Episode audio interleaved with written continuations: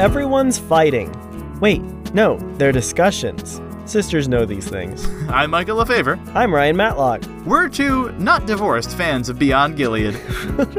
and you're listening to part two of our review of the Return to Peru trilogy by John Fornoff and Lori Twitchell. So join us for episode 96 on our return to Gilead. Going back to this episode, speaking of context, what do you think about the way that Tom goes about actually handling it in this episode? So, at what point? Well, John gives him the advice, and then he decides to tithe, and Monica flips out about it. Yeah. What do you think about the way that Tom is handling this conflict with Monica? And is tithing, when he's already giving to the orphanage, was that worth the conflict that followed? And I think that's the bigger issue of just Monica's not a Christian and doesn't understand his values. But would Tom have made a different choice if John had given him a different advice about tithing? Good question. I think it's very difficult. It's very messy because he became a Christian after he was married, which Yeah. often ends up with difficulty if the other partner won't follow because you're already at conflict with each other. I think if I were trying to help them peacemake together, like if if they were like we we just are not seeing eye to eye on this and we need someone to break the tension, then I would say, Monica, you have a bed, and breakfast, right? That you run? And she'd say, yes. And I'd say, okay. And Tom, you have a business that you run? Yes. Okay. And you both rake in semi substantial money from that? Yes. Okay. Then if you can't come to an agreement via discussion, then one of you gets one fund, one of you gets the other.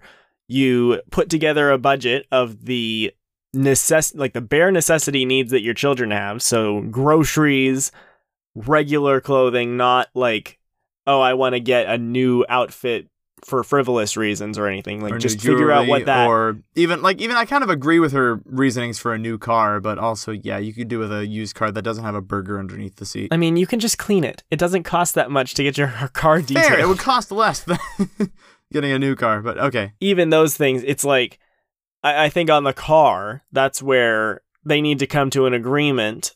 And if they can't, then Monica can pay for it. Hmm. Because Monica's the Yeah. one requesting all these heavy expenditures and expecting Tom to pick up the bill for it. And Tom is asking to pay for very little comparatively. He's asking to send a very small sum of money to Peru, and Monica's not having any of it. So Tom wants to be generous with his money and help people. Monica wants to help herself with Tom's money. So if she wants to spend a ton of money on a bunch of things for her own needs, that's great. She can use her money. Okay. Seems like a way to resolve it. Also, it fits with her saying in The Winds of Change, you're not going to be using my money for this. You're going to take it out of your allowance. So it seems like he's already doing something like that for the donations. Sure. And yet, saying to him, Why are you neglecting our family? Monica, it's just the bank statement. There's nothing weird about it. It's just the, the money I'm donating to Peru. Exactly when Tiffany needs a new car and I need jewelry. And she needs stuff for her announcement about her or mayor, Yeah. mayoral- Monica really needs to learn what a need is and what a want is. and that's again how I like John Fornoff in this one. He doesn't make her overbearing and makes it pretty obvious what's going on. This is just how she's lived her life for so long. And Tom's gonna have to put up with this now because now he's seeing her in a different light than before. So I like the Tom storyline in this one. yeah. Although there was a weird inconsistency, I thought, in the first episode. Because Maya comes over No. the third scene before the commercial break, and she's talking with Brooke about Brooke's trip to Peru and what Brooke liked about it. And the next scene, Tom knocks on the door, John goes to get it and invites Tom in, and they talk. And then the next scene is Tom and Maya walking back. And we didn't get any indication in the second to last scene before the break that Tom was there to pick up Maya or that he even knew Maya was there. We don't really get uh, an acknowledgement that Maya was there. She It just seems- comes down the stairs and he's like, Maya, well, I guess you spend most of your time here anyway. That's not surprising. Yeah, that's probably how this went. But it just seems like those scenes were were swa- It just seems like there was a disconnect there. That all of a sudden they're walking together and talking about how they had their own separate conversations, how it was good. It's like, okay, that was a little quick. I feel like those were two different writers writing those scenes. Perhaps. Or maybe the scene where they got together got cut or something. For time. Who knows? Speaking of things cut for time, Wait, there really? yeah, there's version differences in the second episode. Oh, well, before we get to that, I Yeah. want to say I really liked the conversation between Maya and Brooke. I thought that was really cute. Oh yeah, the one where she's talking about the kids in Peru, or or which one? Uh, the one where she asks her to be her honorary sister, Oh. and then uh, Brooke says something, and Maya says, "How'd you know?" And Brooke says, "Sisters know these things." I I do have a, little, a couple thoughts about that one, but like you've been a sister for five seconds, but you know. let's talk about version differences, and then we'll go to that scene because I do have some thoughts there. So Sure. the only version differences here are for episode 96, I Will Follow. And in this episode, the first version difference comes up when Timmy's talking about his project that Justin helped him with. And the CD version, the whole discussion about the earthquake and the tectonic plates, that whole thing was cut. It just cuts straight to That's fine. Mike's wondering where Brooke is. So Yeah, I'm kind of fine with that. I can't believe this part was cut, but the intro to Brooke's conversation with her parents, that incredible scene, the beginning of her praying was cut. Oh, I understand why Huh. something had to be cut, and that was it. But it's also incredible acting from Laurie Krieg. At which point I was hearing it, I was like, "This is Laurie's show. this is Brooke's show. Down Gilead Lane is it's like it's the Richters, and it's Brooke. Like there's so much development put into her, and and so such great acting from her.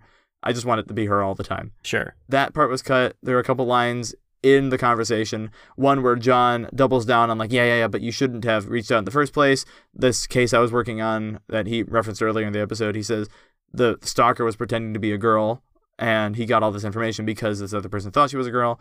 And Brooke has a line where she says, "Oh, they have no idea what my phone number is." I thought, "You called them. They have an answering machine. They have a, a receptionist." This was back in like what 2003, Six, right? 2006. Six. Caller ID. I remember it was Oh. kind of hit or miss back then. Was that not a thing? Ah, and she calls from a home phone too. So, yeah. oh, all right. Moving on then. There are like two lines right after that when Brooke says that there was something that's affecting the how she's going to change her life going forward, and her dad goes, "Oh, like you found out what you want to major in at school," and she's like, eh, "A little more than that," and then describe or a little sooner than that, and then describes the trip to the orphanage. And the rest of that scene is is the same. So then, two other little version differences. There are two scenes that were cut after the commercial break. One is the one of Brooke calling Becca and talking to her. That whole thing was cut, and we can talk about the details of that one if you want to later.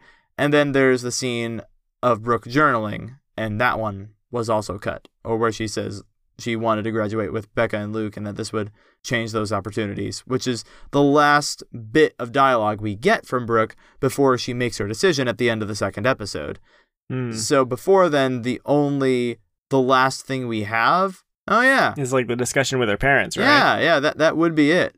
I think. Yeah. I don't think that. oh I'm no, not- no, it's with Maya. terribly That's, ups- that's the last part. Oh, sure. I'm not terribly upset at that because a lot of what Brooke says kind of ends up getting kind of redundant. Yeah, Like she talks about things with her parents and then talks about things about Maya, or talks about things with Maya, and it just sort of seems like she's rehashing how she feels over and over, which I like from a thematic standpoint because that's how searching for God's will can kind of feel. Like you're asking the same questions of yourself over and over until you do something hmm from that perspective, I find it artistic.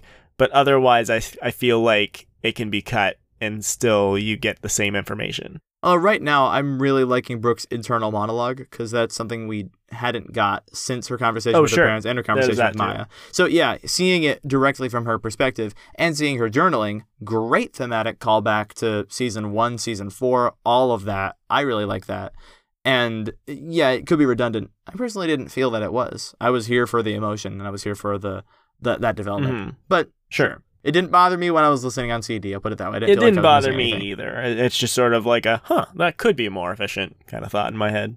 Anyway, so the scene between Maya and Brooke, I think it's a little bit awkward, the second one, because Maya asks, Hey, can you be my honorary big sister? That's sort of random. It comes out of it comes out of nowhere at the beginning of the conversation, and Brooke just goes, Oh yeah, sure. And then Maya goes, So, um, I have something to ask you. And it doesn't seem like Brooke immediately catches on, or she doesn't catch on from the fact that Maya is asking this question, that Maya has something that only a sister would be able to answer. Especially since we just had an episode called Closer Than a Sister, in which Maya got really close with Haley. And then Maya shows up And Mary's like, "Hey, you want me to get Haley?" And I was like, "No." No. Oh well, okay. We're just gonna act like that. Okay. Poor you, Haley. You TLJ'd this thing. That's um. That, that's great. Was Haley in this episode at all? Yes. Yeah, she was in Yes, she all three parts. But anyway, she shows up and she asks that, and it, it is cute. But then Maya goes through the whole verbal gymnastics of let's say there's someone who thinks her parents might be getting a divorce, and Brooke immediately catches on because at the end she says, "Well, if if this person wanted to talk about anything or something, I'll be I'll be here." Oh, or what was it? If she wanted to share anything with her new honorary big sister. Yeah, something like that. Yeah. She's also got a line where she says tongue in cheek, like this is what she meant to say, God will hold your hand and take you through anything, which is something that's been in other episodes, and I I like that message here. But the weird thing is when Maya's talking to her parents about like who did you tell? She says, Well, I told Brooke, but I didn't tell her that it was me. Maya, you know from the end of that scene that she knew it was you. It is extremely She- obvious. She pretty well knows, Yeah. So but that- she could deny it. she can say I didn't exactly say it. Mm, You know, it's it's fine. I'm not Yes. sure really. I'm not really sure why that was there. And also, Yeah. misunderstanding conflict is back. Misunderstanding conflict. Yay! Yes. So I I, like. I'm sorry. So Michael texted me and he said, "Oh no, misunderstanding conflict. Go brr."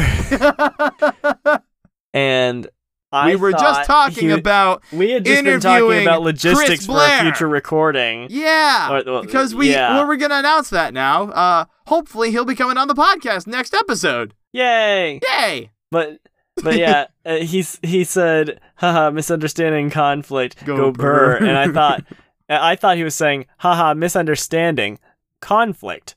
Go brr." And I was like, "Oh, so there's a conflict that will make it so we can't interview Chris Blair because of a misunderstanding." Haha. I'm like, oh no. no. And and he uh-huh. was like, "No, no, Maya, Maya in the episode, right?"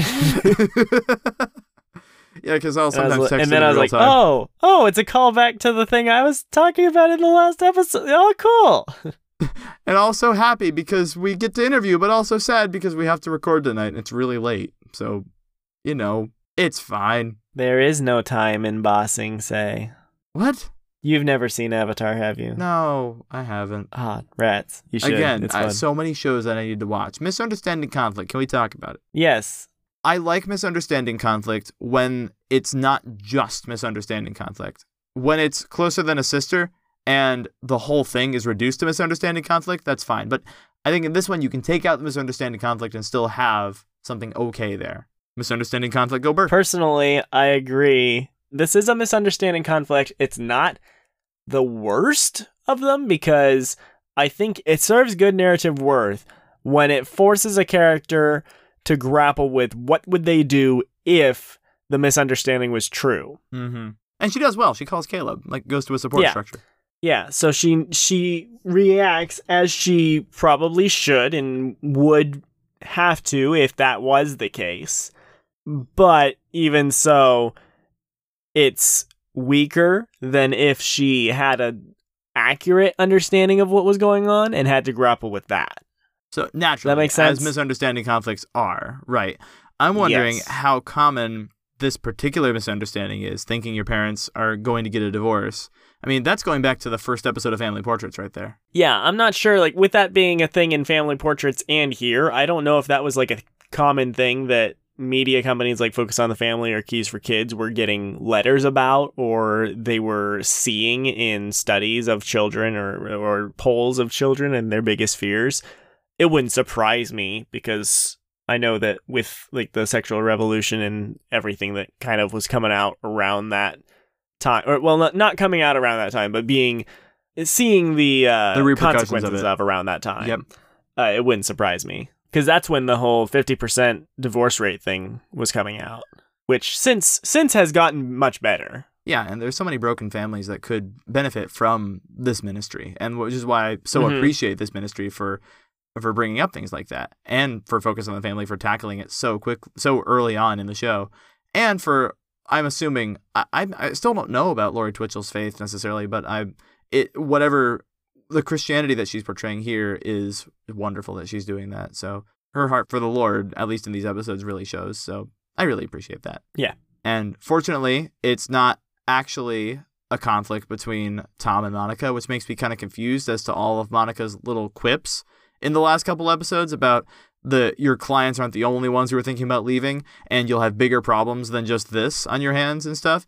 What what, what was she talking about? Was she threatening leaving without actually leaving, or, or maybe she was actually thinking about divorcing him, and then she sees how it's affecting Maya and goes, "Uh, nope, I'm gonna gaslight you. That didn't happen." Or no, she was like, he was like, the clients are threatening to leave. And she's like, they're not the only ones. What do you mean by that? Caleb's threatening to leave for college. Terrible retcons. We'll have more of those later, but you know, the people in my bed and breakfast are threatening to leave. they're not the only ones. I need to go get jewelry. there was a skit in our kids' church service, or like our, our kids' ministry, where there was this one guy who would have a power tool sitting on a bench. He'd turn to his brother and go, Hey, do you know what this is? And the brother would go and say, Uh, yeah, it's an impact driver. No, this! And he'd pull out a chainsaw from behind the table. This is a chainsaw. He's like, What? what are you talking about? Uh, that sounds about like children ministry. it was legitimately I'm funny. I liked Familiar with. Yeah. That's funny.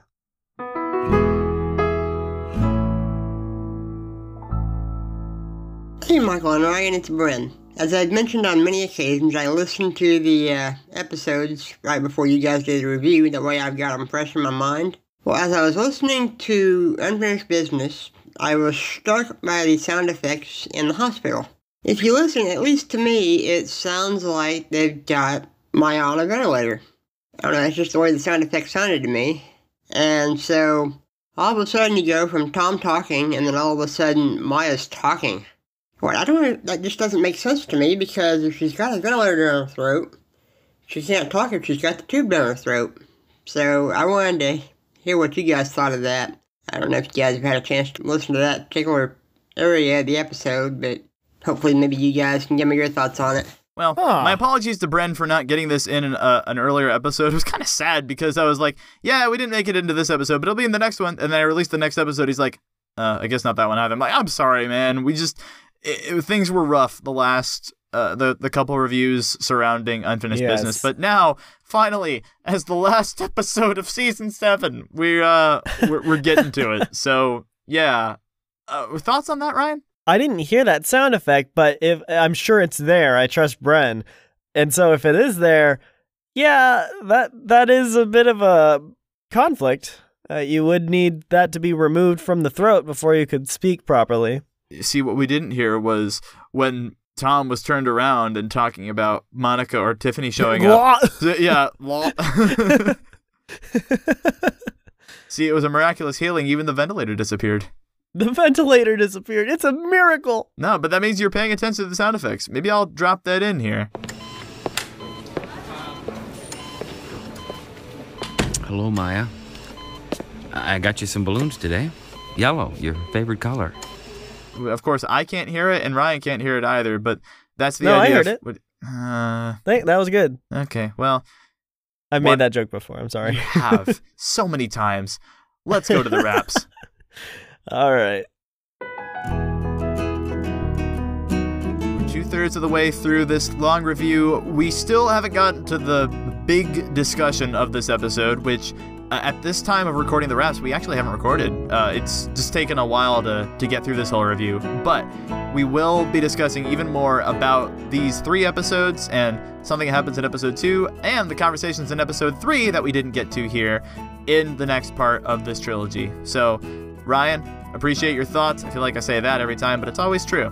Thanks for being a part of this, man. I appreciate you too. So, how can people get in touch with us, Bren? What? I'm going to need you to get in your car, drive to your nearest Walmart or your nearest electronics store, go to the back of the store where the electronics department is, find one of those computers that is on display, look for the internet browser, and go to www.returntogilead.com. Um, My man. he's ac- it's actually not www.returntogilead.com, so doesn't what would happen if you type that in? it would just redirect to returntogilead.com. Exactly. Okay, It's good for your typing dexterity. just to type three extra W's three times. Why not just say World Wide Web? that because www is harder to say than World Wide Web. Because We're getting if you off say track. that, people are going to type in literally World Wide Web. You're right. Okay. Well, I feel It's like unfortunate. I feel like we've said enough in this review. Uh, everyone, I'm Ryan. And I'm Michael. Thanks so much for joining us, and we'll see you all in the next episode as we once again return to Gilead.